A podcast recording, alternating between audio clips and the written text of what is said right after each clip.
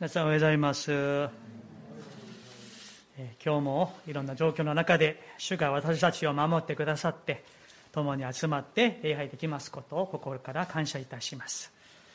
2週間ぶりに漱石に帰ってきました。ノアの話が続いていますけれども今日はノアの救いその家族の救いまたこの洪水の神の審判そこから救われたこの出来事を通してですね、えー、まず私たち自分自身一人一人の救い、えー、ことに家族の救いに対して神の知恵を神の心を共に、えー、悟り知りまたお受けしたいと思います、えー、今年度の標語と御言葉がね、えー今こそ家族への伝道と信仰継承を1年目であります。そしてその御言葉使徒の働き16章31節の主イエスを信じなさい。そうすればあなたもあなたの家族も救われます。でございます、まあ、今日のですねこの後半に行ってこの使徒の働きこのピリピでの話もねあの一緒にお話したいなと思っております。神様はノアの時代当時堕落した世代の中でノアとその家族をお選びになりました。ノアは正しい人であって神の心にかなっていたものでした。そしてノア一人だけではなくですねその奥さんも子供さんもお嫁さんもみんな同じくこの洪水の審判の中から滅びの中から救われました。まあ、この漱石をですね前後読みますとノアが箱舟を作ったこの期間がどれぐらいなのかはそれについて書かれていないんですね、まあ、それが大事なことではないんですけれどもまあ、ノアの都市、あるいはその後から出てくる経髄から、まあ、あの推定することもできるかと思いますが、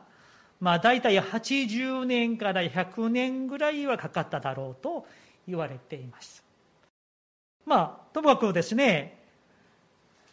まあ、100年としても80年としてもですねノア一人でその大きい箱舟を一人で作ったわけではないと思います。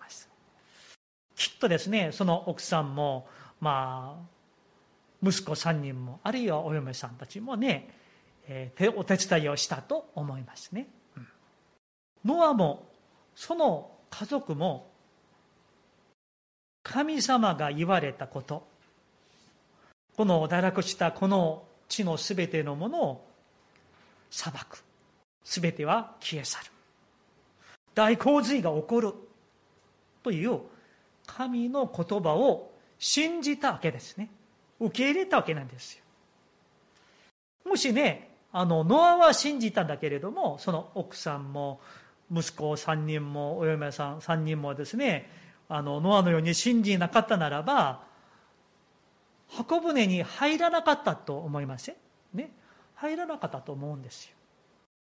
でも、みんな、ノアと同じく、その家族は箱舟に入ったわけです。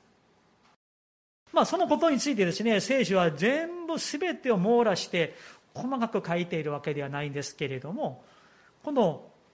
箱舟を作った、そしてそこに入った、守られたこと、そこからですね、私たちは、ノアもその家族も神の御言葉を信じて、そして大洪水の審判が起こること、今までそんなことはなかったんですけれども、ね、経験したこともないことですが、その洪水が起こることを信じて、備えて、一緒に箱舟を作って、そしてそこに入った。そして今日ね、読んでいただけましたように、洪水が全部終わって、家族みんな箱舟から出てくることができた。彼らの行動から結果的にですね、彼らは信仰を持っていたに違いないと思います。ノアがあの600歳の、ね、その年にもう大雨が降り続いたわけですね漱石を見ると600年目の第2の月の17日大いなる淵の源がことごとく裂け天の水門が開かれたとあります。もうこの土からですねもう地面からもうねもう裂けてもう水が湧いて噴出してまた上からもですね大雨がまあ降り続いたと思います。まあそれで7章11節を見ると、ね、ノアの洪水は今申しましたようにノアが600歳の時の、まあ、2月17日に始まった。で雨が止んでですね箱舟から出たのはいつですか？今日の8章13節を見ると601年2月27日。だからもう1年ねあの1年と1ヶ月ぐらいなんですね。もう一度申しますとノアとその家族は一緒に神の命令に従いました。箱舟を作りました。箱舟の中に入りました。もう一度申しますがもしノアは神の命令御言葉を信じたんだけれどもその家族は信じなかったならば多分ね家族はその箱舟を作ることもしなかったでしょうしその洪水の審判を信じなかったでしょう。箱舟の中にも入らなかったと思うんですよ。なぜならノアの家族の他の全ての人がそう信じなかったからです。箱舟の中に入らなかったんです。誰も入らなかったんです。ね、もしも少しでもですねノアの話やノアがやっている100年も、ね、作っているからノアの例えばね普通の,、まあ、あの人間ですからノアの隣さんも、ね、ノアさんが毎日のように山の方に行って作っていることを分かるんじゃないですか、ね、友達もいたわけですし、ね、周りに人々がたくさんいるわけなんですよ。ね、砂漠にノアの家族しか、ね、いないわけじゃないですから。ね皆さんの隣の誰々さんがいるようにノアも、ね、普通の人間ですからノアさんの家の周りに人々が住んでいたわけなんですよ。100年も同じことをやっているノアを見てですねもし少しでも関心がある人がいたならばなんか最後の最後でも駆け込みみたいにですね箱舟に入れてもらえませんかみたいな人がいたかもしれません、ね、でも誰もいませんでした。信じなかった。誰も信じなかったわけなんですノアとその家族の他には。結果的にはどうなりましたか？本当に神の御言葉通りに大洪水は起きました。地のすべてのものは消え去りました。人も家畜も全ては。命のある全てのものはノアの箱舟の中にいるもの以外のものは全て滅ぼされました。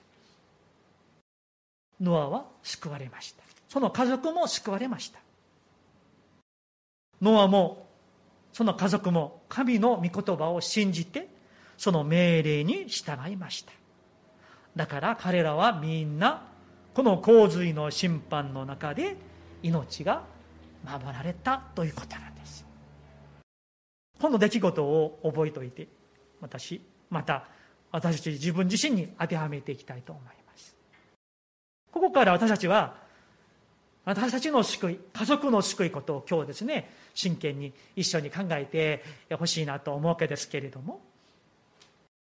自分の救いと家族の救いに対してこういうことを知ることができます。その1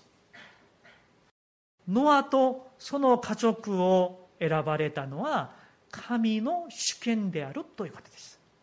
誰を救うかそれを定めるのは神の御心です。神の領域なんです。私たちの領域ではない。神様がご自分の心によって救われるものをお選びになる。定める。そして救いに導いてくださる。そしてやがて神の時に救ってくださるということなんです。ノアを選ばれ、ノアが選ばれたの。神様がノアを選ばれたこと。その家族を選ばれたこと、それは神様の完全なお選びです。そして、このお選びには間違いがありません。失敗がありません。あるいはですね、漱石の11章後半12章に出てくるアブラムもそうではないですか？ねアブラムのお父さんは偶像を作る職人ですよ、まあ、今風に言うならばですねあの神社を作る人と一緒なんですよ。ね。えお釈迦様のね仏像を作る人の息子さんなんですよ。アブラムはね。そのカルデア・ウルというのはそういった違法の町でね偶像の町なんですよ。でも神様は不思議にはですね、その町の中でアブラムをお選びになりました。神の主権である、神の領域である、神の御心によるものであるということなんです。ですから皆さん、私たちが自分自身の、まあ皆さんもそういうふうにね、考えておられると思うんですけれども、自分自身の救いについて考えるとき、あるいはをね、皆さん長い間本当に家族の救いのために、友人や知人の救いのために祈って祈って皆さんおられるんじゃないでしょうか。その時に覚えてほしいことがあるんですよ。それは、神様が救われるものを選んでくださる。神様がその人を救いに導いてくださる。神様がその人の心を開いてくださる。その人を神様が救ってくださるということなんです。だから、救いの始めもそのプロセスも全て救いの完成も神によるものなんですよ、皆さん。そうではないでしょうか。だから皆さん、まず皆さん自分自身の救いについて考えてみてください。だから、なぜ私が救われたのか、なぜ私が選ばれたのかを考えるときに、その恵みに、憐れみに、選びに、もう感謝しかないんですね。なぜ私が選ばれて、なぜ私が救われたのか、わからないんですよ。この世の中で、この数多くの人々の中になぜ私が選ばれて、なぜ私が救われたのか、なぜ不思議に私が神を信じるようになったのか、ある意味ですね、わからないんですよ。信仰も救いも、イエス様を受け入れたこともですね、自分の中から出たものではないんですね。うん、もう救いもすべて神様から来たものであって、天から来たものであって、だからただ与えられた賜物なんですよ。プレゼントなんですよ。だから恵みであり、感謝ではないでしょうか。そういうふうに、まず救われた私たちを選んでくださった神様が、救いに導いてくださった神様が、私たちの家族、友人、知人、親戚の方々を救ってくださることを期待して祈っているわけであります。牧師である私自身もですね、子供の信仰だけではなく、まあ、私も、ね、あの向こうに行ったら兄弟がいますし、ねまあ、ハンナも兄弟が、ねまあ、お兄さんが、まあ、3人もいますけれどもそのね、えー、親戚のことを考える時にまだ救われていない親戚の人がまだまだねいるわけなんですよ。それもですね、えー、ある意味で重荷なんですね。まあ皆さんもそうでしょう。ね、なんとかですね、まあ、伝道ができるように、まあね、あのできるチャンスがあれば、ね、伝道したり、本当に皆さんのように毎日毎日家族や親戚のためにですね、祈ってはおりますけれども、そんな中で本当に私たちは神様に期待するしかないかなと思うんですね。ね、私を選んでくださった神様が、私を救ってくださった神様が同じく、いや、もっと素晴らしく、私の家族を友人知人を救ってくださるようにね諦めず主に期待して祈っていきたいと思います。2番目。このノアとその家族の救いについてですね話をするときに、えーと、これはちょっと誤解しやすい部分があるかなと思いますね。誤解しやすい部分。それはまあノアは聖書に書かれている通り彼は正しい人であって義人であって神の心にかなった。いわゆるね神を信じたから、まあ、彼は救われた。でも家族はノアのためにおまけで救われた。まあ、ノアが救われたから、家族は実はまあ信じなかったんだけれども、まあ、ノアが代表で信じたから、家族は信じなかったんだけれども、おまけで、ね、サービスで 救われた。ついでに救われたみたいに。それは誤解なんですね。だからね、たまにそういう甘い思いをする人がいるかもしれません。うちの家族で私が代表で救われたから、ああ私の家族はまあ、自動的に救われるだろう天国にみんな行くんじゃないかとね信じなくてもね、うん、これは誤解なんですよ、まあね家族が救われてほしいからという、まあ、思った漠然とした期待感かもしれませんけれども決して聖書はそういうふうに言っていません。救いに関してとても大事な法則があります。それは救いは自分と私と神様の一対一の関係で起こることなんです。私が神様を信じて私がイエス様を救い主として受け入れて救われます。それで終わりなんですよ。それがお父さんであろうがお母さんであろうが子供さんであろうがその家族はまた彼は彼女はそれぞれ神様と一対一で神様を信じてイエス様を救い主として受け入れる時にその人はまた個人的に救われるということなんです決して私が救われたから家族もおまけでついでに救われることはありませんもちろんですね私の信仰がですね信仰が私の家族に影響を与えることはありますあるいは私が進めてですね、誘ってですね、教会に来ることもあります。これはとってもいいことであって、素晴らしいことであって、これからももっともっと皆さんがね、やってほしいんですよ。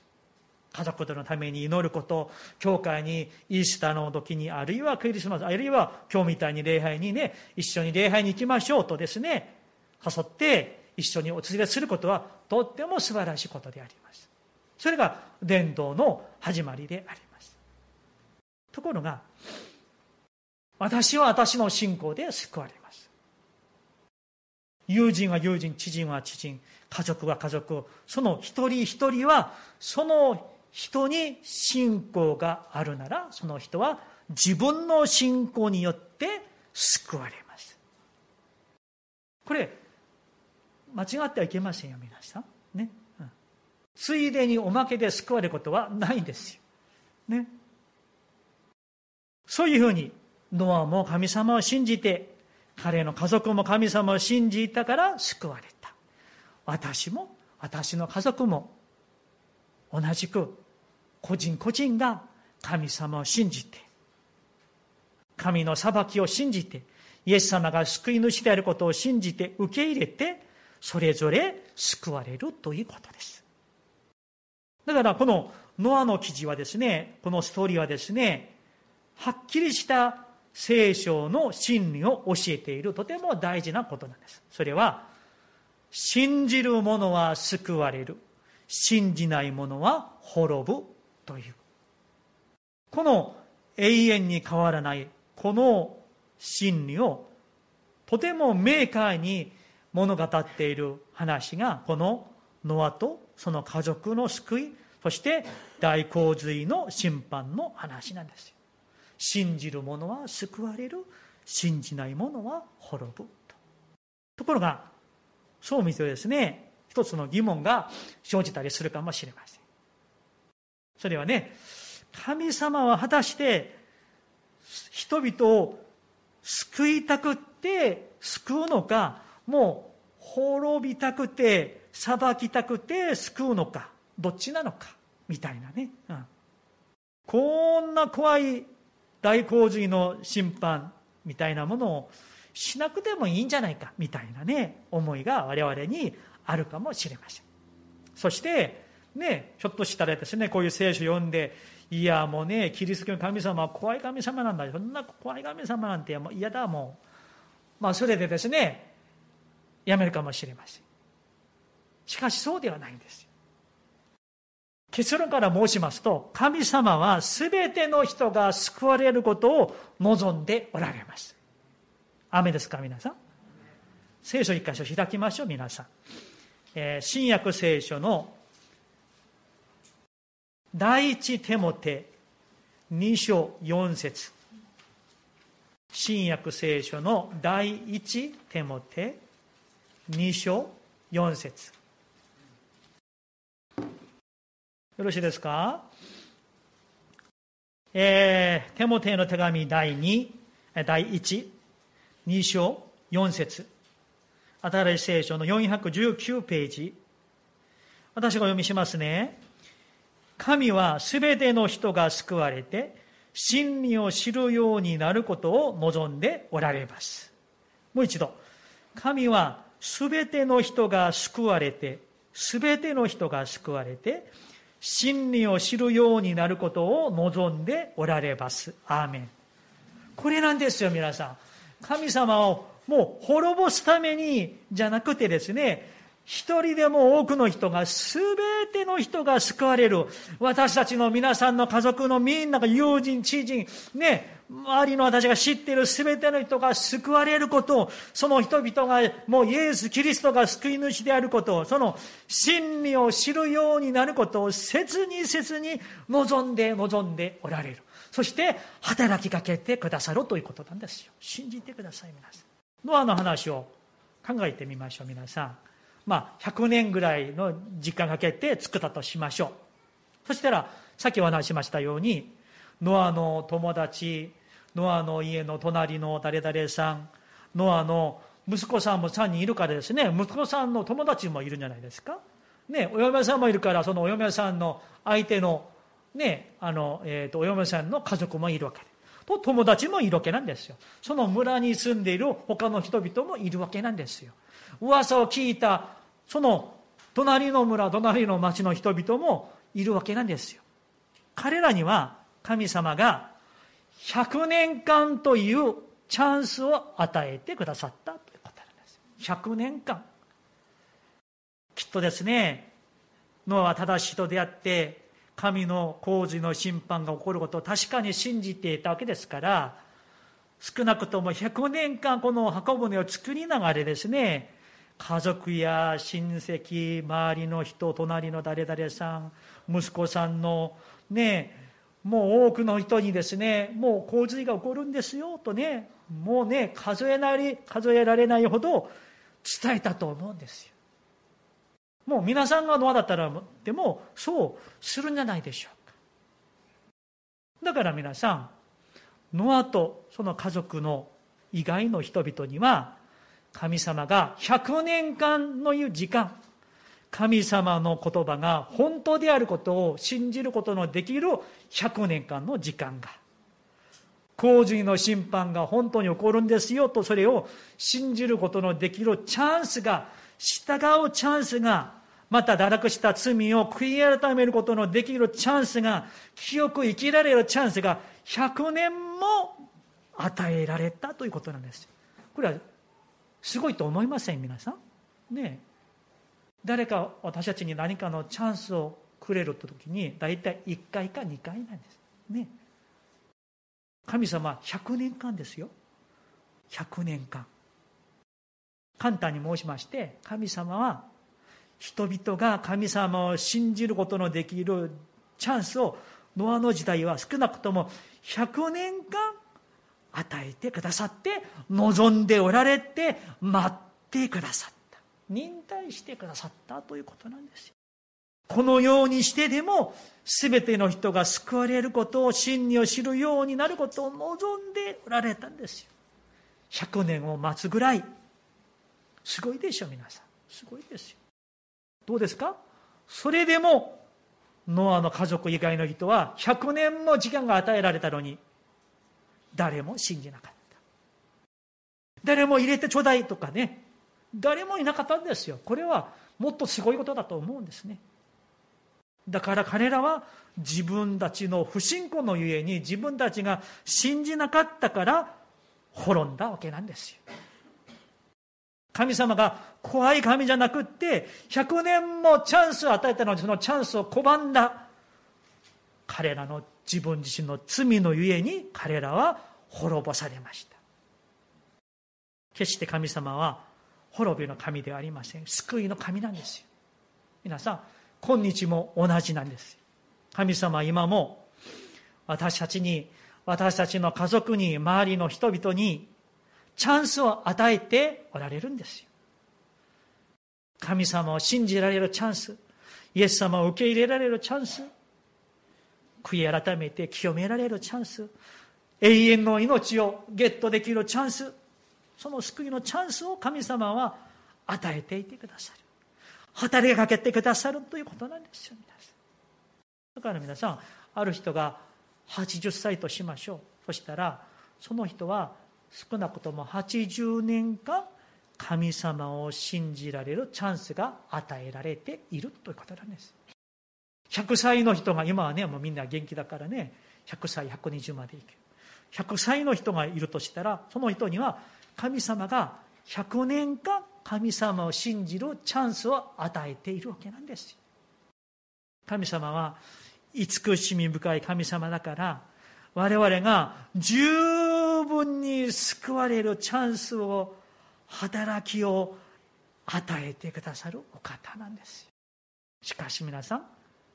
洪水が起こって審判が始まったようにそのチャンスは永遠に続くわけではありません。必ずそのチャンスが消え去る時が来ます。審判が始まったように。そして全てが死んでしまったように。同じなんです皆さん。ところがもう一つ人々の救いに関して私たちがねあの期待すること。神に期待するわけですけれどもね。人々が救われることはですねもう神様の苦しい見業だと思うんです。神様の不思議な不思議な神様の働きによって人々は救われるんです。それがですねその救いがいつどこでどんなことを通して何が起きて救われるのかもう知れないほどですね神様がなさる方法はやり方はとても複雑であるいはマルチ的でですね神様働かれるということなんです。我々が見てこれは不幸だなといやこれはもうね最悪だなと思われるところの中でも神様は救いを起こしてくださる。いやもうとても素晴らしいことの中でも救いを起こしてくださるんです。聖書ちょっと開きましょうか、えー、使徒の働き16章。新約聖書の使徒の働き16章を開いてください。まあ大体えっ、ー、とですねうん大体16節からねあのストーリーが始まるんですけれどもえっ、ー、とですね伝道者のパウルとシラスは、えー、ピリピという町に入ったんですね。ピリピ、今のギリシアにある町です。そこでですね、このパウロとシラスは一生懸命伝道していました。ね、聖書を見ながら話を聞いてくださいね。そしてですね、伝道しているうちにですね、占いをする、まあ、女のね、奴隷にですね、あの、出会ってですね、えで、この女の奴隷が占いをして、その持ち主にですね、主人に多くの利益を得させていたわけです。ところがですね、この女奴隷がですね、何日も何日もこのパウロとシラスにですね、ね、もうあのー、この人たちは、いただき神のしもべたちで、救いの道をあなた方に述べ伝えているんですよと、もう叫ぶんですよ。占いをしているね、女の子なのにね。それで困ったなとですね、それでですね、ある日、パウルは、その女奴隷の、を、ね、捕まえてるその霊に、悪霊にですね、イエス様の名によってお前に命じる、この女から出ていけとですね、その悪霊を女奴隷からもう出ていくようにしたわけなんですよ。そうしたら、この女奴隷は占いができなくなってしまった。普通の女の子に、ね、なってしまったわけです。そしたら、その主人はですね、いや、もうこれは金儲けできなくなるんじゃないかと思ってですね、結果的にどうしましたか？パウロとシラスを訴えてですね、それで、パウロとシラスはですね、そのピリピの、えー、ね、まあ、あの、牢獄に投獄されてしまったわけですね。そうでしょ？ね、投獄されてしまった。伝道者が突然、囚人になってしまったわけですよ。ね、罪人に犯罪人になってしまったわけなんですよ。でもですね、パウロはとシラスはどうしましたか？その中でもですね、きっとですね、毎日賛美して祈って、賛美して祈って、そこで過ごしていたわけ。ところが、ある日、大地震が起きてしまったんですね。夜だったんですよ。大地震が起きてしまってですね、この囚人たちの薬が全部も外れてしまってですね、きっと他の囚人たちは全部逃げてしまったんですね。うん。そしたら、そこをね、あの、管理している看守がですね、いや、もうこの囚人たちは全部逃げてしまって、これが後から分かったら自分はもう処刑されるだろうと思ってですね、怖くて自殺しようとした。でしょ？ね。そしたら、パウロとシラスはどうしましたか？逃げましたか？逃げてなかったんですね。そのままそこにいたんですよ。それで、その看守に出会った。もちろん、ね、多分これは地震が起きたことと、投獄されたのは、多分時間があったと思うんですよ。何日ぐらいなのか分かりませんけれども、ね、何日が経ったわけなんですよ。で、この看守さんは、毎日見たらですね、他の囚人たちはもうつぶやいて、悪口をして、もう、もうね、怖い顔をしているのに、なんと、このパウロとシラスは、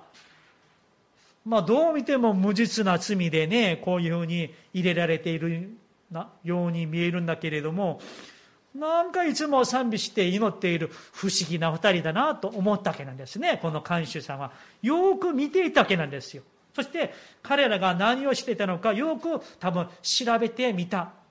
ようなんですね。それでですね、もう震えながらですね、明かりを持ってですね、パウロとシラスにところに行ったら、あ、本当にこの二人は逃げてない。みんな逃げているように不思議だなと思いながら、その時に、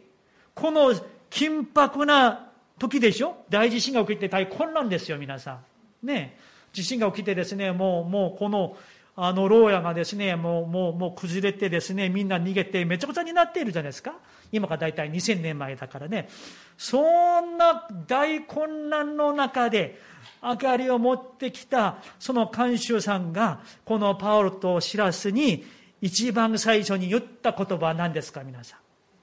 これ大事なんですよ、みんな、実は。16章の30節ご覧ください。毎日このね、パウルとシラスよく見ていったこの看守さんがですね、この二人を外に一旦連れ出して、危ないからね、安全のために連れ出して、こんな時に、なんで逃げてなかったんですか？他のことを聞くんじゃなくって、この、このことを聞くようにしたのも神様なんですよ、皆さん。何と聞きましたか？先生方。救われるためには何をしなければなりませんかと聞いたんですよ。これは不思議なことなんですよ。皆さんだったら、このね、あのもう地震が起きて、まあ、神戸大地震みたいに地震が起きて、ぐちゃぐちゃにめちゃくちゃになっている中で、救われるためには何をしなければなりませんかと聞くでしょう。普通はあんまりね、ありえないような話なんです。でもね、この監修さんは、今じゃなければ、この時にこの二人にこの話を聞かなければ自分は救われないかもしれない。この時を逃がしてしまったら二度とこんなチャンスは来ないかもしれませんとね、それをもう神の霊によって分かったでしょう。これも神の働きだと思うんですよ。人間から出たこの尋ねたことではないと思う。その時に、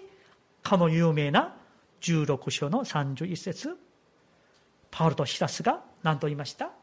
主イエスを信じなさい。そうすれば、あなたもあなたの家族も救われますと言ったわけなんです。ねそれでその後、その後のどうなりましたか ?32 節ご覧ください。そして彼と彼の家にいる者全員に主の言葉を語った。まあ、これも、まあ多分省略されていると思うんですけどね、監修さんはその話を聞いて、そうですか。そしたら、どうぞパオロさん、シラさん、うちに来て、うちの家族にみんなこの主の言葉を語ってくれませんか？もう、もう時間がありませんよ、みたいにですね、語ってくれた。そして、16章の33節よくご覧ください。これ大事ですよ、皆さん。33節看守はその夜、時を移さず、二人を引き取り、打ち傷を洗った。そして、彼とその家の者全員が、彼とその家の者全員が、すぐに何を受けましたか？バプテスも受けました。ハレルヤ。ね、監修さん、その家の者全員だから家族も含めてるでしょう。もしこの人が少しお金があったならば、その家の家に、あのね、奴隷さんがいたと思うんですよ。ね、何人いたのかそれは分かりませんけどね。うん。みんなその時に救われたんですよ。看守は看守の信仰によって、その家族の者はみんな全員それぞれ信仰によって、イエス様を信じて、家族が救われたんですよ。驚くべき家族の救いが起きたんですね。皆さん。考えてください、皆さん。神様がなさることは本当に不思議なんですね。皆さん、もしね、パウロとシラスがピリポに行かた行かなかったならば、そこで伝道しなかったならば、女奴隷の悪霊を追い出すことをしなかったならば、あるいは投獄されることがなかったならば、毎日のようにそこで賛美して祈りをしていなかったならば、その慣習に出会わなかったならば、あるいはその慣習が救われるためにはどうしたらいいんですかと聞かなかったならば、こんな素晴らしい救いは起こらなかったんじゃないでしょうか、皆さん。だから皆さん、パオロとシラスが鞭打たれて、投獄されたことも、地震が起きたことも、パオロとシラスが逃げなかったことも、この全てのことはね、結果的には、この家の者全員が救われる、救われる祝福のプロセスだったということなんですよ。だから皆さん、私たちにそれが事故であろうが病気であろうが死であろうが何であろうが人間的に見てね不幸なことは確かにありますけれども不幸なことのように見えることでも辛くて大変なことのように見えることでもそんな中でもですね神様いくらでも良いことを起こすことができる。いくらでも救いを起こすことができる。いくらでも多くの人々を救うことができる神様、何でもおできになる方であるということを信じなければならないんです皆さん毎日家族の救いのために涙を持って祈っていらっしゃるんじゃないでしょうか？切に切に祈っていらっしゃると思うんですよ。そこで私たちは家族の方々が健康であることも大事ですし老後を楽しんで生きることも大事でありますけれども私たちが知っているように最も大事なことはそのお一人お一人がイエス・キリストを信じて救われることだと信じます。そして私たちはあの堕落した世代の中でノアとその家族を救われた神様がまた今の時代にも同じく私と私の家族を救ってくださることを望んで祈って求めていきたいんです。もうちょっと掘り下げて話をしていきたいと思いますけれども。もう一度申しますが人が神様を信じるようになることイエス様が救い主であることが信じられること受け入れ受け入れることは霊的なことなので、神様によって起こるということなんですよ。一箇所ね、聖書開きましょう。えー、エレミア書、旧約聖書ですね。エレミア書。まあ、最近私自身エレミア書を読んで、まあ、あの黙想していますけれども、まあ、毎日ね読んでいますがその中で、まあ、不思議にこの御言葉がこの説教準備している時にやったこの言葉だとねあのもう神様が教えてくださいました。エレミア書24章7節。まあ文脈はちょっと違うかも背景は違うかもしれませんがここは大事だと思うんですね。旧約聖書の1336ページエレミア書24章7節私がお読みしますね。よくご覧ください。私は私が主であることを知る心を彼らに与える。彼らは私の民となり、私は彼らの神となる。彼らが心のすべてをもって私に立ち返るからである。一番最初の文ですね。神様が、私は神様ですね。神様が、神様が主であることを知る心、知る心。知る心を彼らに与えるんですよ。誰が与えるんですか？神様が与えるんですよ。つまり、私たちが、皆さんもそうなんです。救われた方々はですね、みんなそうなんですよ。神様が主であることを、イエス様が救い主であることを、その知る心は神様がくださるんですね。自然にどこかであの、もう偶然起きるものじゃないんですね。神様が直接人の心の中に神は主である、イエスは救い主である。それを知る心を与えてくださるから信じることができるんです。だからね、でも逆に考えると、神様が人々に神様が主であるイエス様が救い主であることを知る心さえ与えてくだされば信じられるということなんですよ。ね。ここからですね、救いというものは、私たちから見れば、消極的な面があるわけなんです。というのは、自分で自分を救えるものではない。ね。自分で家族を救えるものでもないんです。救いに関する全ては、もう何から何まで全部神様がなさる見業なんですね。知る心も神様が与えてくださる。そういう環境も神様が与えてくださる。時も神様が定めてくださる。ね。実はね、よく考えたらですね、自分がやったことは何もないんですよ。洗礼を受けてイエス様を信じるようになった人々に、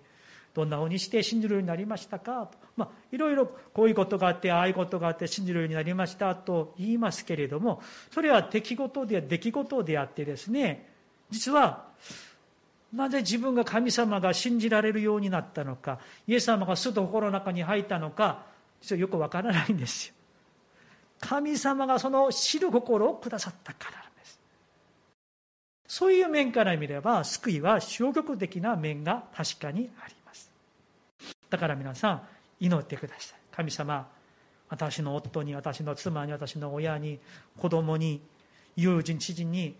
神が主であること、イエス様が救い主であることを知る心をお与えくださいと。アメンですか、皆さん。知る心を与えてください。神様がその知る心さえ与えてくださればもう、それでもう万歳です。神様みたいにね。神様が必ず与えてくださるんですよ。ね、でも、ここからまたですね、いや、そしたらもうどうせ私は何もしなくても、まあ、神様が働ければ救われるだろうとね、そういうふうに思ってはいけません。同じく、救いに関して私たちに求められる積極的な側面があります。同じエレミア書の29節、13節、29章、13節開きましょう。エレミア書29章13節1344ページですね。ここのですね、13節を見ると、こういう言葉がありますよ。あなた方が私を探し求めるとき、心を尽くして私を求めるなら私を見つける。アーメンですか皆さん。だから私たちが探し求めなければならないんですよ。心を尽くして神を求めるならば、その人が誰であろうが必ず神様を見つけるということなんです。だからね、知る心は神様くださるんですけれども、求めるのは私たちなんです。神様を探し求めなさい。心を尽くして神を求めなさい。そうしたらもう見つけるよとね。神様が永遠に見つけられないようにかくれんぼしている神様じゃないんですよ。ね。求める心さえあれば、すぐに見つけるように神様が表してくださる。自分自身を見せてくださるんですよ。メッセージをそろそろ終わりたいと思いますけれども、神様はノアとその家族をお選びになって救ってくださいました。同じく、今日も、この時代も、神様はすでに私と皆さんを選んでくださって救ってくださいました。そして私たちを通して家族の方々が友人知人の方々が救われるように主は望んでおられますそして待っていてくださるし働きかけてくださるし教えてくださる導いてくださる知る心を与えてくださる神様なんですどうか私たちに周りの人々に神が主であることイエスが救い主であることを知る心を主が与えてくださって、家族のみんなが、友人、知人の方々みんなが救われますように。そして、そのために、昼も夜も祈っている皆さん、涙を持って祈っている皆さん、その粘り強い祈りを、主必ずそれに応えてくださること、主に期待して歩んでいこうではありませんか。主イエスを信じなさい。そうすれば、あなたもあなたの家族も救われます。この御言葉が私たちの家族に、周りに起こりますように心からお祈り申し上げます。アーメン。お祈りしましょう。